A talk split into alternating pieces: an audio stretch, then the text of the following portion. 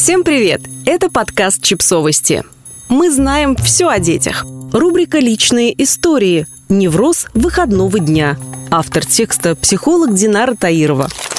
Есть люди, для которых выходные, отпуск или длительные праздники становятся настоящей пыткой. Вроде бы долгожданный выходной, можно никуда не спешить. Вдруг ни с того ни с сего накатывает тоска, тревога, ощущение бессмысленности. В 20 веке австрийский психиатр и психолог Виктор Франкл ввел термин «невроз выходного дня».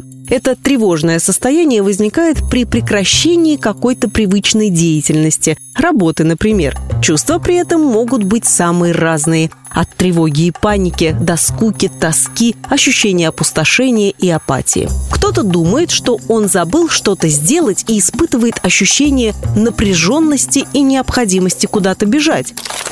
Чтобы не встречаться с пустотой, можно посмотреть сериалы нон-стоп, отправиться по магазинам, пойти в кафе, бары, встретиться с друзьями, выпить пиво, вина или другие алкогольные напитки, засесть на очередные курсы, сделать задание по работе. А что в этом плохого? Человек так отдыхает в собственный выходной, скажете вы. В самих способах ничего плохого нет. Основной критерий здесь – как я чувствую себя в конце выходных или праздников. Если вместо приятной усталости и удовлетворения я чувствую горечь, досаду, ощущение, что впустую потратил время, скорее всего, все эти дни я пытался сбежать от самого себя. Невроз выходного дня знаком людям, которые с детства привыкли, что надо быть функциональным. Другими словами, пока ты делаешь что-то полезное, ты хороший. Скучно тебе? Займись чем-нибудь полезным. Помой посуду, уроки сделай. Скуку как рукой снимет, слышали многие из нас в детстве.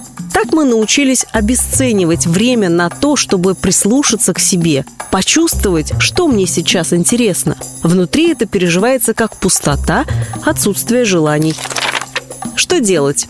Предлагаю больше не убегать от своей растерянности и неудовлетворенности, а встретиться с ней – Посмотрите в лицо своей пустоте, горечи, досаде. Похоже, есть что-то важное в вашей жизни, что никак не случается. Начните прислушиваться и давать место самым маленьким желаниям. Отнеситесь с вниманием и уважением к самым робким «хочу» и «мне интересно». Подписывайтесь на подкаст, ставьте лайки и оставляйте комментарии. Ссылки на источники в описании к подкасту. До встречи!